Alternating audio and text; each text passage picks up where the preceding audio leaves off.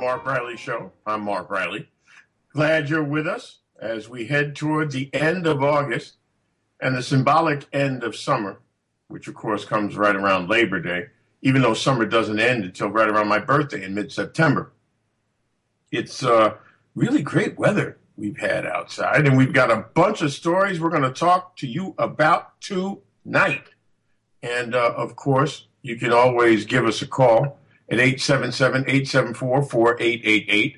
877 874 4888. First story we're going to talk about is kind of sort of, to me, a nonsense story.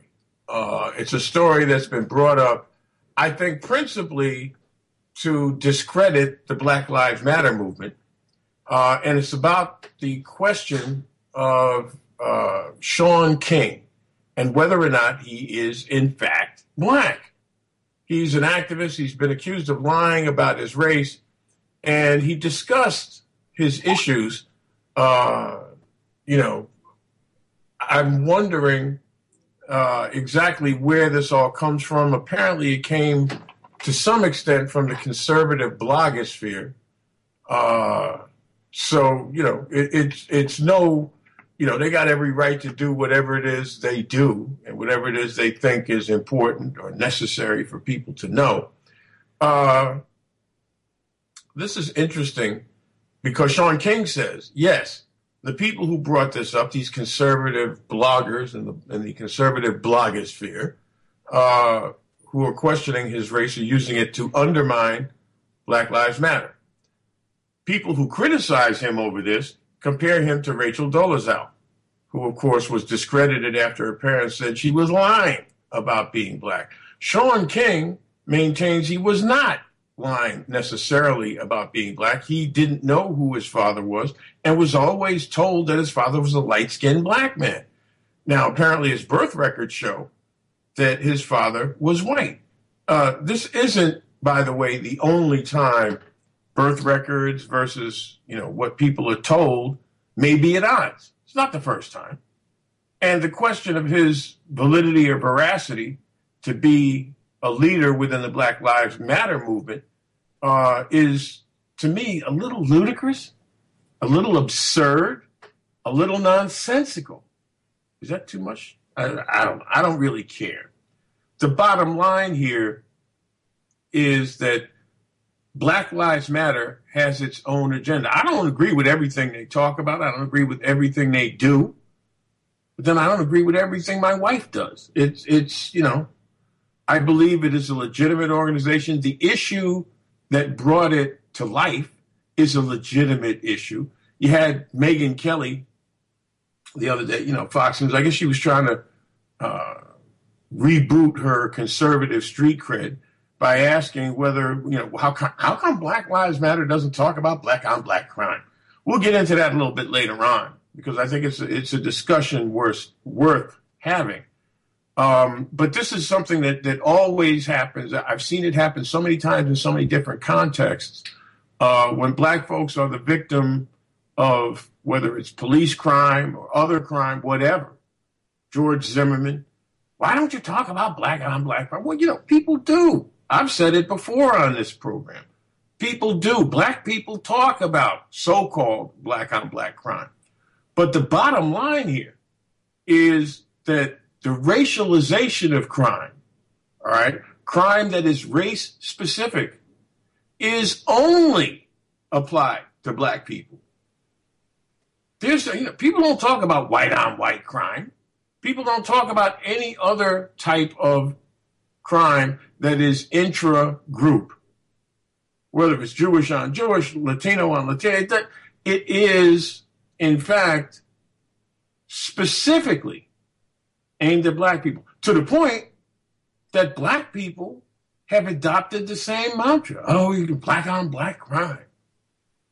And of course, there are people who will, you know, talk, twist statistics, twist facts to make it seem like crimes against black people by black people are only crimes committed in America. And that, of course, is complete nonsense. I don't know why. And maybe somebody can call and tell me why so called black on black crime is the only crime that is racialized in this country. You know, there was a, a state trooper in Louisiana who was tragically shot and killed, allegedly by a white guy. They don't say that that's an example of white on white crime. Columbine wasn't. The Littleton Theater shootings weren't. Sandy Hook in Connecticut wasn't. You can go on and on and on. And even when there's a situation where, for example, an Asian may end up killing people, they still don't racialize crime, except for black people. And I'm curious what, you know, what do people, why do people think that we are singled out this way? I'd love to hear from you. 877 874 4888. That is 877 874 4888. Because uh, I, I got to be, I, I got to tell you, I don't know. I can't figure it out. It is mind boggling to me. And when it comes to Black Lives Matter, you know, the Shaun King situation is uh, what used to be called it's a shibboleth. It's a shield. You can't attack Black Lives Matter for anything else, so attack them for this. These same people, by the way, they haven't been attacking. They didn't attack Black Lives Matter over disrupting uh, Bernie Sanders because they don't like Bernie Sanders any more than they like Black Lives Matter. They wish all of them would just go away. Stop talking about this stuff. And they wish Bernie Sanders stopped running for president. But that's another discussion for another day. The bottom line is it's such a lot of nonsense. Now, there was a tragedy that took place in Virginia. And I guess there are going to be some people that make out the notion because the shooter was an African American guy named Bryce Williams, who uh, actually uh, has a different name, uh, Vester Lee Flanagan. He took the lives of a news reporter, television news reporter, and a photographer videographer. He was himself was Vester Lee Williams, uh, Flanagan, excuse me, Vester Lee Flanagan. I don't know why I want to call everybody Williams. Anyway, he was fired by a Virginia television station, the same station that these two folks worked for. And in fact, the, the, they were in the middle of doing an interview. This was all captured on videotape. And the guy apparently did it deliberately so it would be caught on videotape. And cold bloodedly murdered two people in cold blood. There's no excuse for that. And I mean, if you want to cast about for blame, how about we start talking about how a lunatic like this got a gun?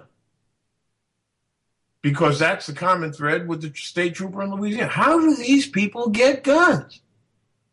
And somebody apparently communicated with my wife through some form of social media, God knows which one, and said, Well, how, what new laws would you come up with that would curb, you know, gun violence but still allow law abiding citizens to carry guns? And the answer to that is not new laws, better laws. There are laws on the books that would, in theory, restrict people with mental problems, people who are disturbed, people who have a propensity toward violence from having guns. But the problem is that the laws are unevenly applied and they're not shared from state to state so that people can go to one state and get a gun and move to another state and use it no matter what their situation, no matter what their mental state of mind. Now, this was uh, a, a situation that, as the New York Times described it, marked a horrific turn in the national intersection of video violence and social media. Because the guy apparently put up some video of the shooting on social media. Social media is starting to get on my nerves. I got to tell you. I mean, I use it periodically. I have a lot of people I communicate with on Facebook, and they're dear friends, and many of them, most of them. And I don't get to see him as often. So social media is a great place to say, "Hey, what's up? How you been?" Blah, blah, blah. Um, but I have to say, this situation, and I'm please don't misunderstand me. I am not advocating shutting down social media in any way, shape, or form. I am advocating keeping guns out of the hands of people who would do violence against other people with those guns. And this Vester Lee Flanagan, who apparently worked at WDBJ, uh, had aired grievances against the station and other employees before he was dismissed two years ago. He apparently he said uh, somewhere, and I guess in his uh, uh, Twitter account or whatever, that he had filed a complaint with the Equal Employment Opportunity Commission against this station and another station he worked for, and I believe in Tallahassee, Florida. As it turned out, this was one of those stories that evolved during the course of the day. It's kind of like the stock market the last few days, and we'll get to that too. But uh, Vester Lee Flanagan uh, apparently led police on a chase before shooting himself, apparently while he was driving his car. And he's dead. So we will, as is the case in so many other instances, we're never going to know what demons drove this man to do what he did. It's, as far as I can tell, not that he had a personal beef with these people, although they were out doing an interview in a shopping center at like 6.45 in the morning, which is early. That's like relatively early in the morning. Most newscasts start, uh, news television news shows start like at six o'clock. You know, Good Morning Southwest Virginia, whatever. You know, they, they, they do reports that early. But it's interesting that this guy chose that time of day to do what he did and to seemingly brag about it through social media uh, Vester Lee Flanagan claims to have been, or claimed to have been subject to racist comments in the workplace. Now, the president and general manager of the station, WDBJ, confirmed that the complaint had been filed, but said it had been dismissed as baseless. Of the racist comments, quote, none of them could be corroborated by anyone. We think they were fabricated. I don't know if they were fabricated or not. I don't know if he had a legitimate beef about racism in that TV station or not. I do know that the way you settle beefs about racism is not to go out and murder two people. And the third lady apparently is in critical but stable condition. That's not the solution to this. And, and you know, most rational people, I think, know that. They know that this, this is not a way to settle a beef. Uh, but it, it is how some people settle beefs.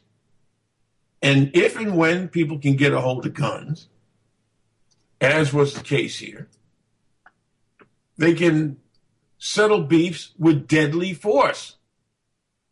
Deadly force. Now, ABC News reported that it had gotten a 23 page fax from this guy and had given it to law enforcement officials. A Virginia government official who saw the fax described it as, quote, rantings of an obviously depressed individual who mentions suicide but does not talk about killing others. Now, I don't know when they got this fax, but it would seem to me like if they got it before all of this happened, like maybe some of this stuff slipped through the cracks. I can't say for certain. Uh, police officers followed him they call him Mr. Williams, Bryce Williams, which I guess was his on-air name. He was driving a rental car northbound on Interstate 81 and eastbound on Interstate 66. As the troopers tried to pull him over about 11:30 in the morning, which was about five hours after the shootings took place, uh, he sped away and minutes later ran off the road and crashed. Uh, he had worked at television stations across the South, including Greenville, North Carolina, Savannah, Georgia, and Tallahassee, Florida.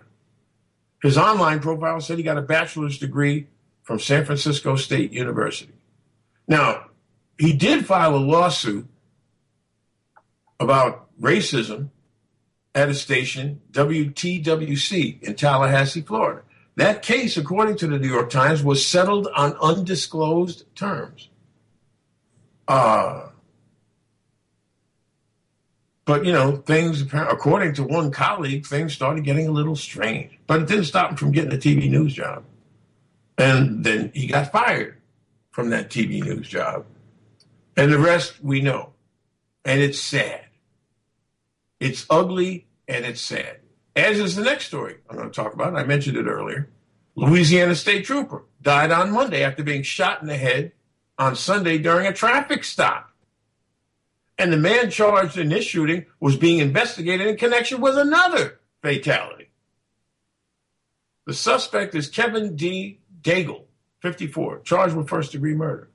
Now, again, ain't nobody calling this white on white crime. They're not and maybe they shouldn't. But to raise the specter of black on black crime when black people compare, uh, complain about getting shot while unarmed by cops is ugly and absurd. Ugly and absurd. Senior Trooper Stephen J. Vincent was the trooper who was killed.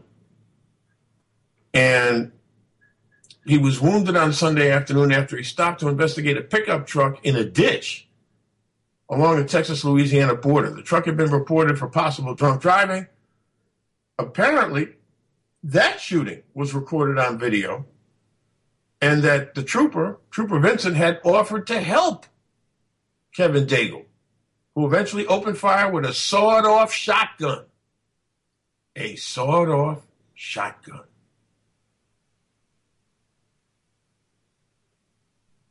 Now, this guy, uh, fortunately, was restrained apparently at the scene. And they say that those who were at the scene believe that Kevin Daigle was intoxicated and may have been under the influence of at least one other type of drug. They went to his house on Monday and they found a man dead. They're investigating his death as a homicide. Well, yeah, that might make sense. Uh, authorities say they believe that there had been an, an altercation between Kevin Daigle and the dead man. So they, and, and by the way, they had dealt with him before. So the governor of Louisiana has ordered buildings to have uh, their flags flown at half staff until Friday. And I, I'm mentioning this story for a very, very specific reason. You see, in many instances, when again, black people complain about the police and this and that and the other, then it becomes a divide.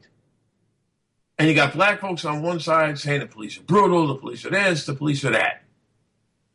And you've got other people on the other side, supporters of the police, who say black people are not concerned when cops are shot.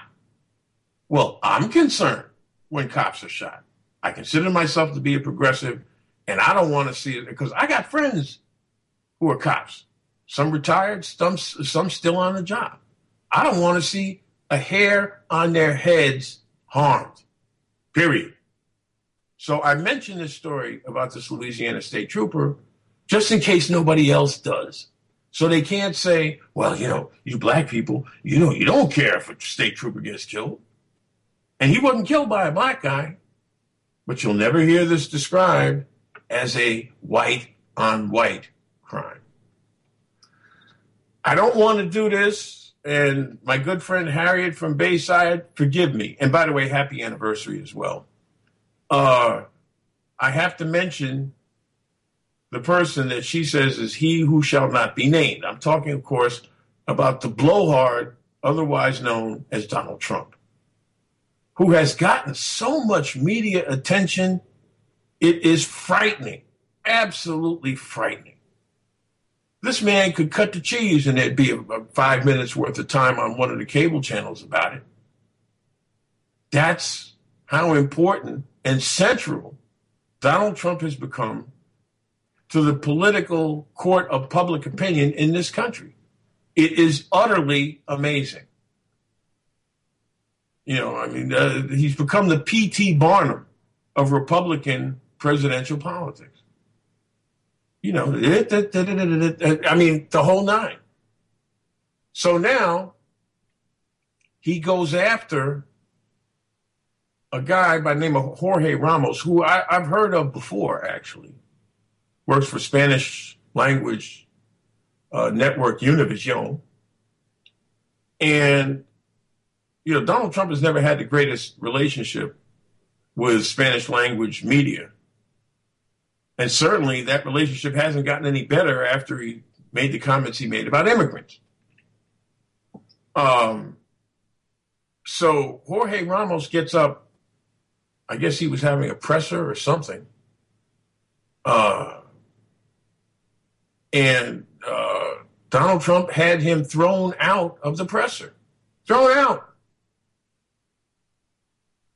And I guess that means this is uh, kind of like reached an absolute low point, boiling point, whatever. This is a news conference in Dubuque, Iowa. And he er- erupted at Jorge Ramos. Man, Jorge, don't go to Dubuque. I I know that's your job and everything. Uh, he tried to ask a question without being called on. Oh my God, sin of sins. Trump then signaled to one of his security guards who physically removed Jorge Ramos from the event. Jorge Ramos said, Don't touch me, sir, don't touch me. I have the right to ask a question. Ramos eventually came back. He was allowed he was allowed by Donald Trump and his security people to return. And they had a back and forth that lasted somewhere on the order of five minutes. Well, the Latino media hasn't been too in love with Donald Trump of late. Uh, El Mandril, uh, a guy named Ricardo Sanchez, has a Spanish language drive time radio show in LA. Uh, he calls Donald Trump, translated to English, the man of the toupee.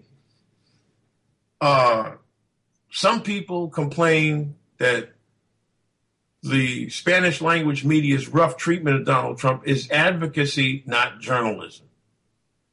Maybe, maybe not. There's always been a thin line. I've done both. I try to let people know when I'm being an advocate as opposed to being a journalist. But it happens. It absolutely happens. And my thing is Spanish language media should not be the only media that takes umbrage at what this clown has to say. You know, build a wall, not a fence, a wall along the U.S. Mexican border, which I think is like what, 1,900, 2,000 miles? Build a wall. And how's he going to build a wall? Well, well, I'll get the best people. You know, I, I assume he'll call it the Trump wall because he tends to name everything after himself. Although, I guess if he somehow got elected president, he might not be able to do all that but don't think he wouldn't try. Um, the point of this article in the New York Times is that they have been, the Spanish language news media that is, much more aggressive in their coverage of Donald Trump than the mainstream media has been. Uh, and, and certainly given his statements about immigrants and Mexicans, that might be expected. I know uh, uh, Jorge Ramos says, quote, this is personal. And that's the big difference between Spanish language and mainstream media because he's talking about our parents, our friends, our kids, and our babies. And people just don't seem to get that.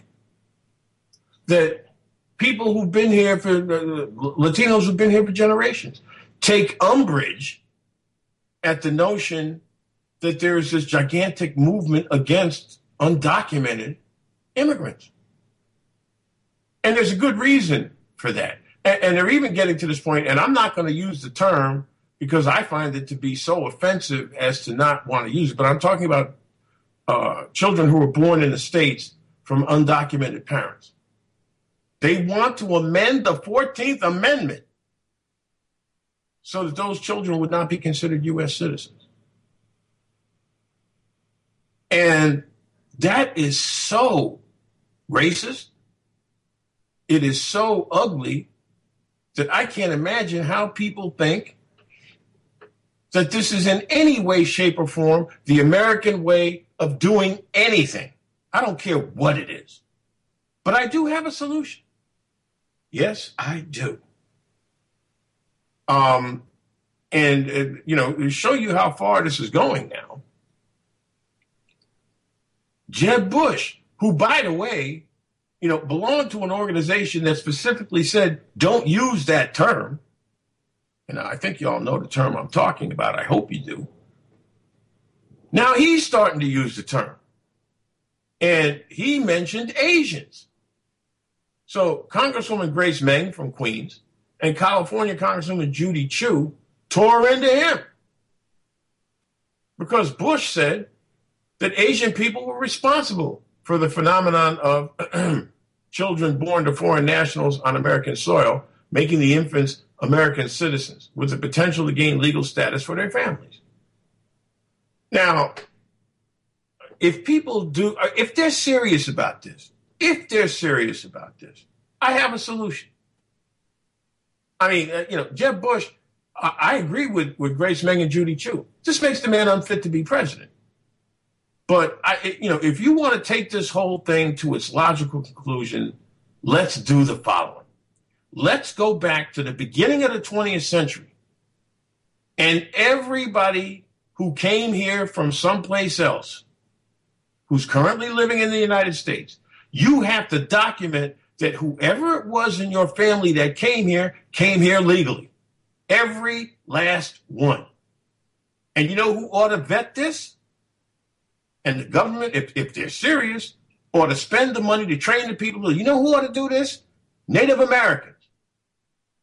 They ought to have a commission composed predominantly of the indigenous people in this country and let them pass on who came in documented and who didn't. Because what you're going to find, I suspect, if you dig deeply enough, is that there are large numbers of people who are now second, third, fourth generation, whatever, in this country, whose people came here illegally without papers. They were allowed to stay, but they came here technically illegal, illegally. And they had kids here who became American citizens. So my thing is what's good for the goose is good for the gander. Go back and let's start documenting everybody who came here illegally and had kids here. I think you might be surprised at who would end up being the so called anchor babies. And that's the only time I'm using it. It is ugly. It is un American. For people to talk seriously about messing with the, I started to say something I shouldn't have said, messing with the 14th Amendment to the United States Constitution to keep certain people out of this country, they ought to hang their heads in shame. That doesn't mean that, you know, you open the doors completely, although I don't have as big a problem with immigration as many people do. But you fix the system. You don't gut the 14th Amendment. I believe you need to keep in place the idea that undocumented people who come here and have their kids here, those kids are American citizens. Period. I mean, you don't know looking back over the course of the last century, the 20th century, how many people whose parents came here illegally ended up making vast contributions to America. Vast contributions to America. And the people who are coming in now have the potential, if they're properly educated, if they're healthy, to make vast contributions to America clear a path for them to become legal, those that are here. Make it, you know, uh, and, and this is the one thing I will say. There are people who come here all the time on visas. The visas expire, they disappear. And nobody, not in the government, and certainly not Donald Trump. Nobody knows what happened to those folks. Nobody. That's why the system is broken. That's how the system is broken. But they don't want to fix that. They'd rather gut the 14th Amendment. It is disgusting, to say the least. We're going to take a break at 6.30. I've been bloviating for the last half hour. 877 874 4888 is our number. 877 874 4888. Whatever may be on your mind, come on with it. I got no problems. We're going to take a very quick break. Jesse is on the board this evening, and thank you for your work, Jesse. We'll be right back with more of The Mark Riley Show.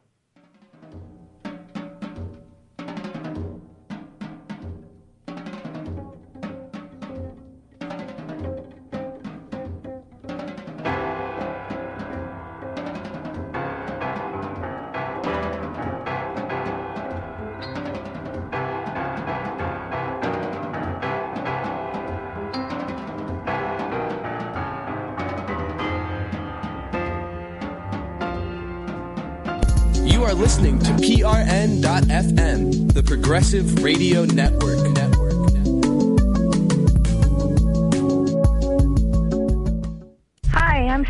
Leon Best, host of Political Analysis. Welcome to the 21st century where the corporate propaganda machine works 24-7 to manufacture your reality. Every Tuesday at 5 p.m. Eastern Time, Political Analysis challenges the corporate narrative with independent news, analysis, and passionate conversations on the most critical issues of our time. Don't let the corporate echo machine become your truth. Tune in live to Political Analysis or visit the archives at prn.fm. If you like the show, rate us in iTunes. The Progressive Radio Network is moving forward, and we hope you are coming with us.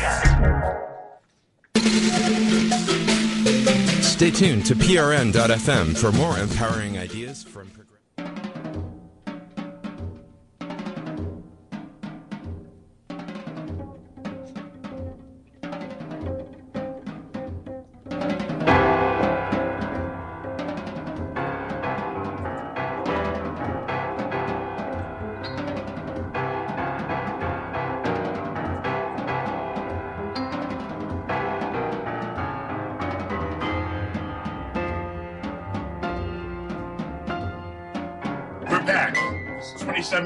before the hour of seven o'clock. It's the Mark Riley Show. I am Mark Riley. Man, I hate it, hate it, hate it. And I don't hate much, but I hate it when my computer freezes, which is, I think, what just happened. Uh, but be that as it may, before it froze, I was told that Harriet from Bayside is on hold. Harriet, how you doing? I'm okay, and thank you so much for the anniversary wishes. Oh, no problem. Happy anniversary. Thank you. And even though you talked about he who must not be named, because I know the more, I had to. He's getting on my the nerves. The more time his name is mentioned, the better he likes it. I know. I know. You know, it's Why funny do- because the Latin media that is spending so much time dogging him out is giving him more time than the mainstream media is. Right. So, but I mean, look, they got skin need- in the game you know, uh, when, yeah. when people call folks criminals and rapists, you got to respond. Well, all right, but you don't have to keep on responding. Anyway, mm-hmm. what we should be talking about is Hillary Clinton, who the State Department says those emails are, are have nothing illegal, and there's nothing wrong with anything she did. I know, but they're going to find something wrong with something she did, Harry. You know that. Because they're terrified of her. Did you see? Uh, I, I, saw something on the New York Post website today about why America is, is finished with Hillary Clinton or something along those lines. They're trying to. I don't uh, read the New York Post. Her. Just like they're trying to gut the Fourteenth Amendment, they're trying to gut her. That's what they're oh, doing. Oh, sure. Like they tried to gut her husband. Remember? Yeah, her husband they couldn't gut. he was too popular, yeah. and he was an That's incumbent right. president at the time.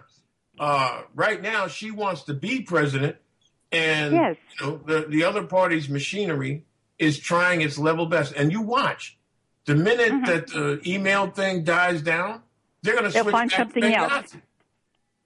Sure. Even Joe, they're even trying to find Joe Biden. God help us. Well, I don't think Joe, I, I, and I could be wrong about this, but I'm not sure Joe Biden's going to actually run. I really don't. I don't think so either. And if he were to be the nominee, I don't think he could win. Well, it depends. If, he's if he's running the world's against Donald greatest Trump, candidate. huh? He's not the world's greatest politician. Well, you know, there's a lot of people, a lot of past presidents haven't been the world's greatest politicians. Warren Harding comes immediately to mind. But I mean, well, look, I wasn't around during the time of Warren Harding. oh no, uh, me neither. But I did a lot of reading about Warren Harding, and you know, there's a big thing now that uh, apparently they got a DNA match uh, to the daughter of his mistress. All right. All right. You know, but I mean, look, Well, um, Joe Biden is not the world's greatest politician, but he's not a stupid man.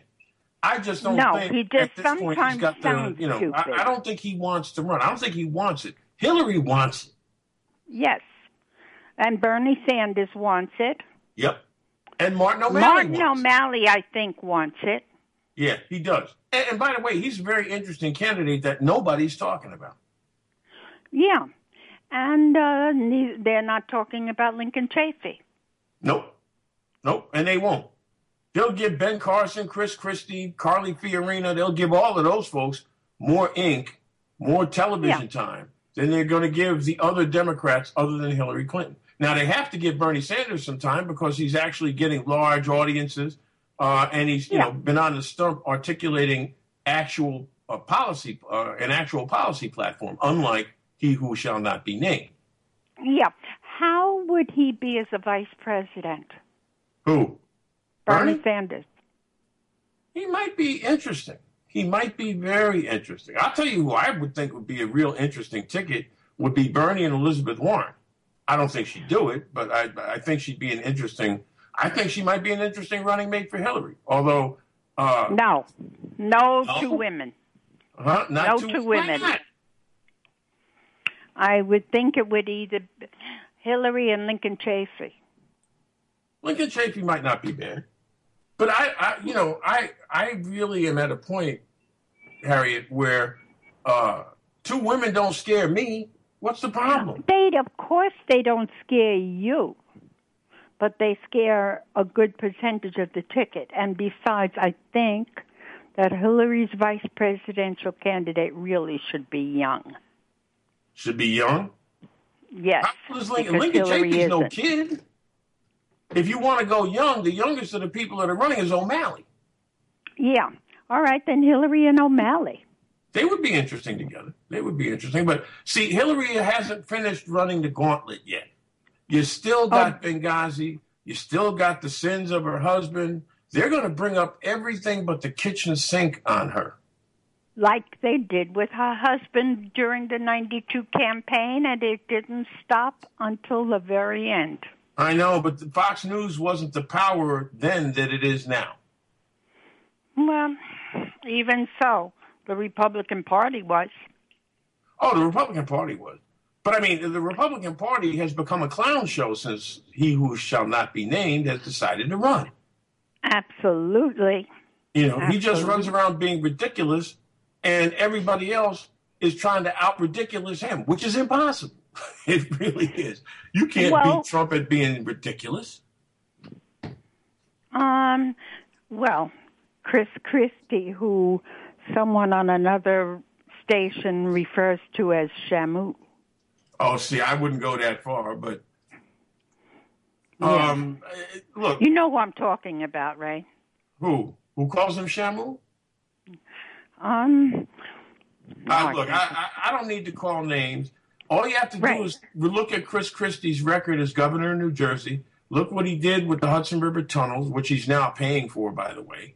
Uh, Good for him. And, and look at how he has governed the state of New Jersey, which is largely through bluster. and look what he has done to education. Yep. Well, look at what he's done all the way around.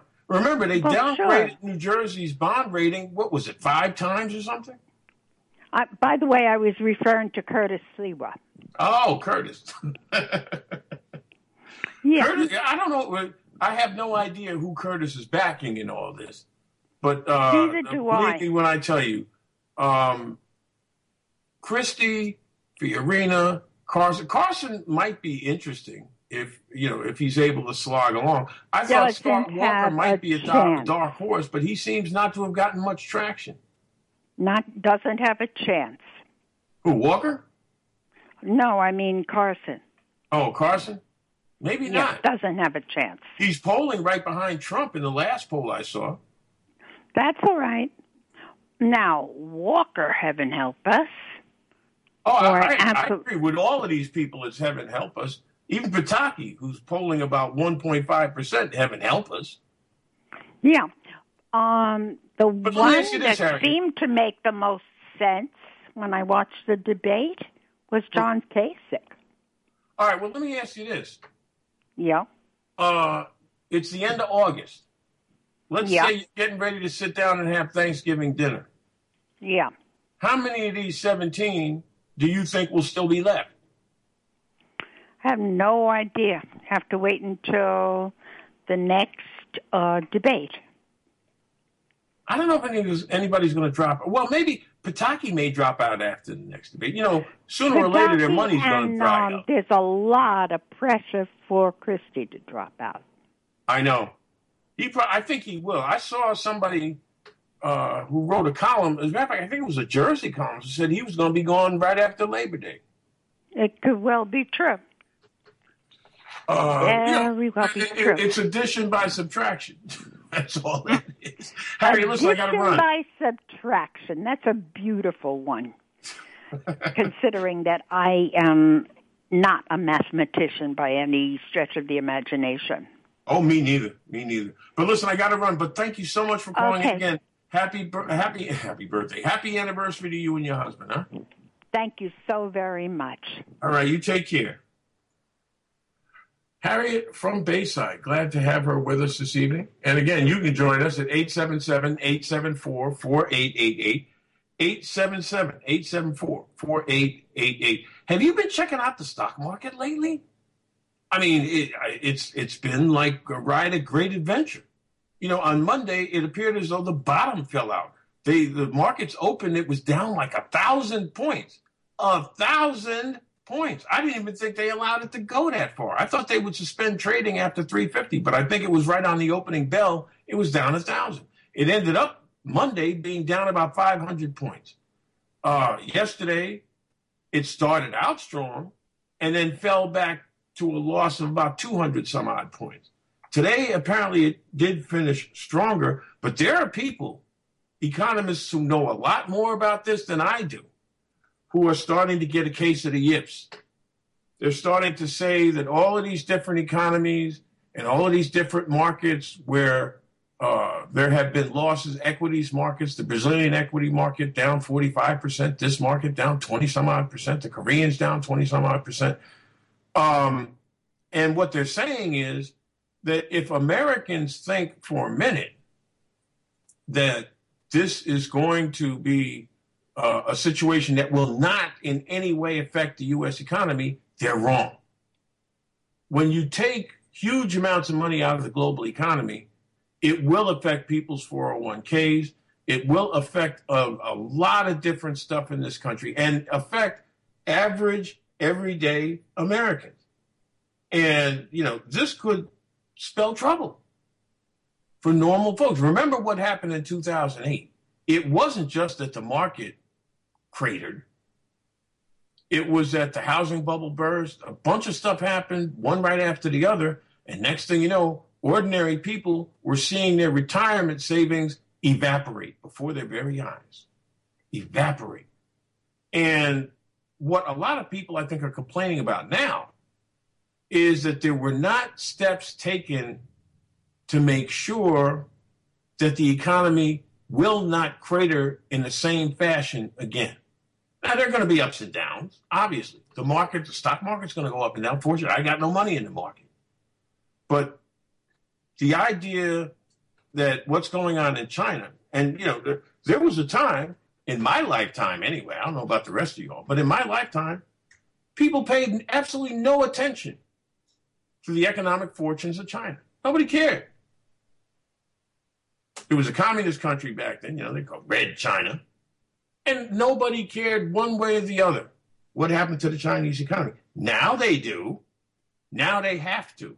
They're being forced to because China has become an economic power. And as China goes, so goes a lot of other countries in the rest of the world. And eventually, maybe even America. What happens if the Chinese economy gets so bad that they start calling their notes on American paper? You know, call on the margin. What happens then? Just something to contemplate, something to think about. Um, also, something to think about. Lady named Marcy Borders. She was the subject of that photograph from September 11, 2001. They called her the Dust Lady because she was thoroughly covered in dust. She was, I believe, in the South Tower of the World Trade Center and got out just before it collapsed. And she was just, there was a picture somebody took of her. She was completely covered in white dust uh, and looking stunned, as were many people that day. And she's now passed away at the age of 42. She was 28 apparently at the time. She died of cancer, stomach cancer, at the age of 42. She, while she was alive, did ask the question many times after she was diagnosed did this have anything to do with 9 11? I don't even think that's worth getting into an argument about. And it ought to be a lesson to politicians that whatever the first responders and the other people that went down there and risked their lives for others and really haven't been justly compensated, and, and some have died, just like Marcy Borders did. Uh, that fight, and I think a, a, a lot of it's been won now, but that fight, if it's not over, it needs to be over yesterday. And it's so sad. Bill de Blasio, the mayor of New York, mentioned Marcy Borders, I think, in a tweet. That's how everybody does stuff now by social media. It was a tragedy. The poor woman ended up having a substance abuse problem, a few other things after 9 11. And, you know, given the trauma of what she experienced, I, I'm not all that surprised, actually, that she may have had some problems that way, although she's she was apparently sober before she died. She had, had come to sobriety. But it's just so sad to hear about this. And to realize that that area down there was toxic. I don't care what anybody says. That area was toxic. I remember very clearly Christie Whitman, who at the time I think was the head of the EPA, former governor of New Jersey, telling people it's okay. You can go back. You can go back down into lower Manhattan. Even as when you got off the train, you could still smell that burnt rubber, combination of burnt rubber and burnt electricity throughout lower Manhattan for at least six months after September 11, 2001. So rest in peace, Marcy Borders, and we're sad that you passed away. Have you heard about these black women that were thrown off that Napa train, the wine tour train, for talking too loud? I mean, come on, come on. Not only were they thrown off the train, they were escorted down like six cars in front of people and they had the cops waiting for them. Uh, or at least the cops were called. Apparently, by the time the cops got there, they had already gone. It was a reading society. I think it was called a Sisters Reading Edge Society, something like that. So, you know, their plight went viral.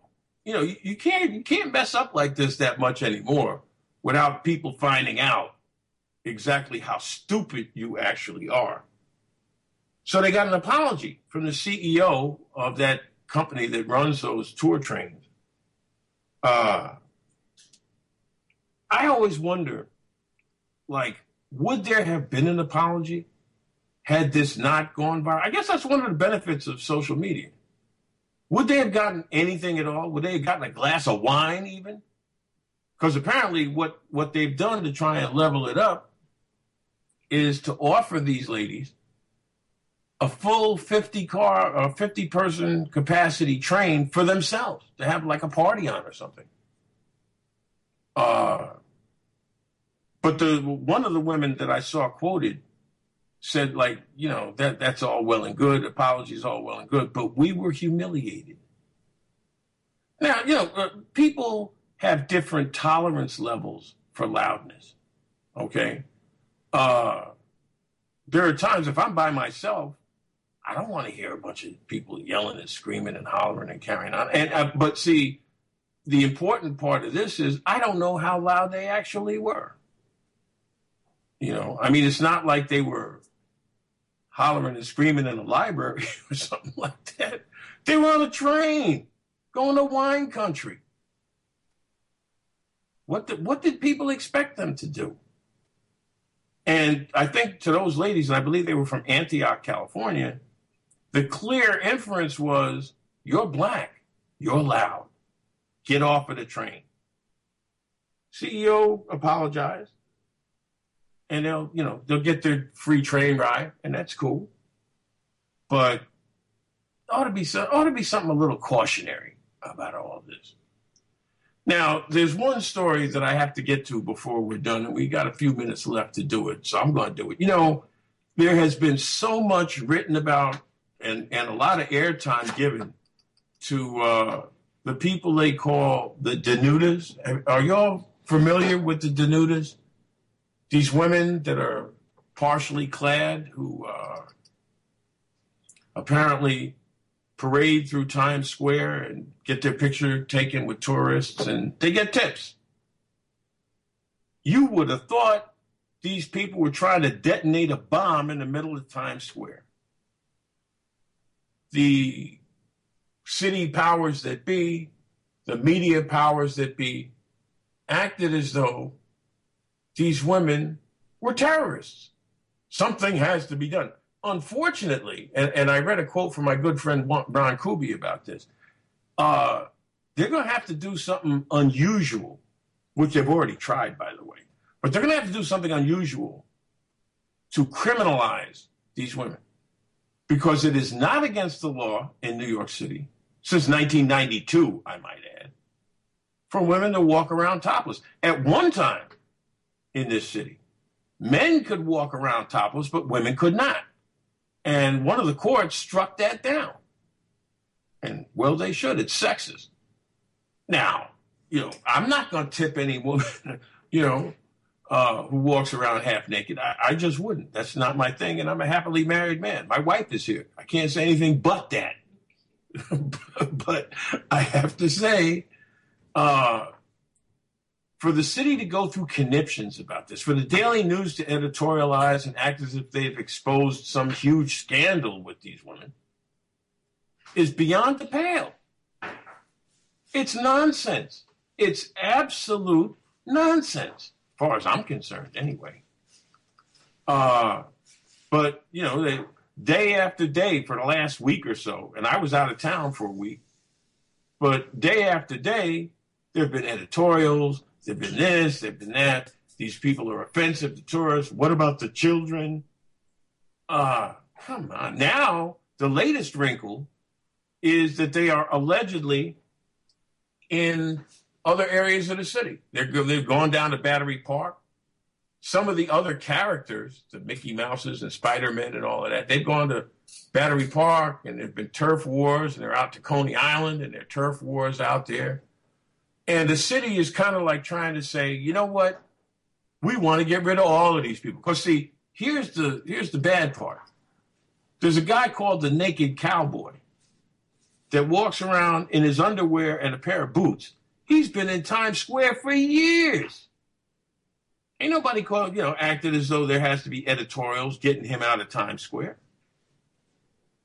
Nothing. And Congresswoman Carolyn Maloney was the most sensible about this. She had a press conference about something else earlier today, and she said, Look, if you're going to either pass laws or otherwise legislate against these women and in, you know infringe on their ability to do this, then you have to do it for everybody.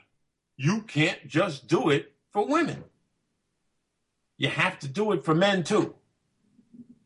And therein, of course, for politicians lies the rub because they're not going to be able to figure out how to do it for women and not for men. They can't. They can try and get rid of the naked cowboy, but I mean, there's a precedent here.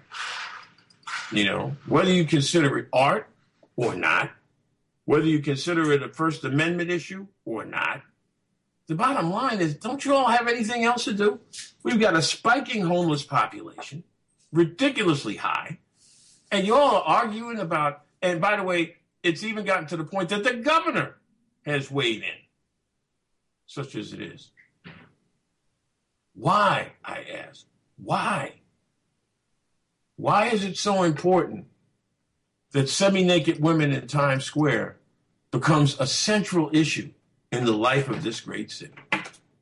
You know, I mean, I can tell you what, come November, December, they're not going to be out there anymore. They won't be there during the Macy's Day Parade. They won't be there on New Year's Eve, not semi naked like that. That creates a health issue, to be quite honest with you, because they'll be sick as dogs.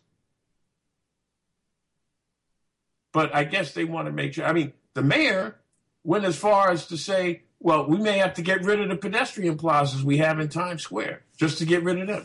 That's crazy. That's absurd. Come on. You know, talk, and, and by the way, they went so far as sending state troopers to Times Square to pull these women off the streets take their valuables to the local police precinct and interrogate them. You know, because they're trying to say that the, the, the men that help keep them safe or whatever it is that they do, that they're pimps. God. That's just file that under our don't you have anything better to do file. How about that? And finally, this evening, Mayor Bill de Blasio says that New Yorkers are not believing the hype about the negative press he's been receiving of late. And believe me, he's been getting some negative press of late. Uber, charter schools, the Desnudas, you name it. Bill de, and the rising crime, supposedly, homelessness. They've been hitting Bill de Blasio on all fronts. Now, some of that is pure and simple in optics and a, mess- a messaging problem.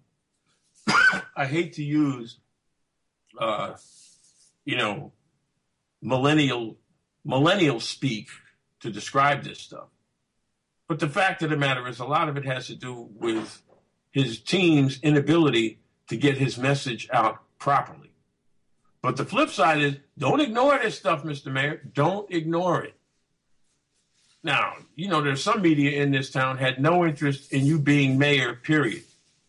They backed Joe Lhota when you ran.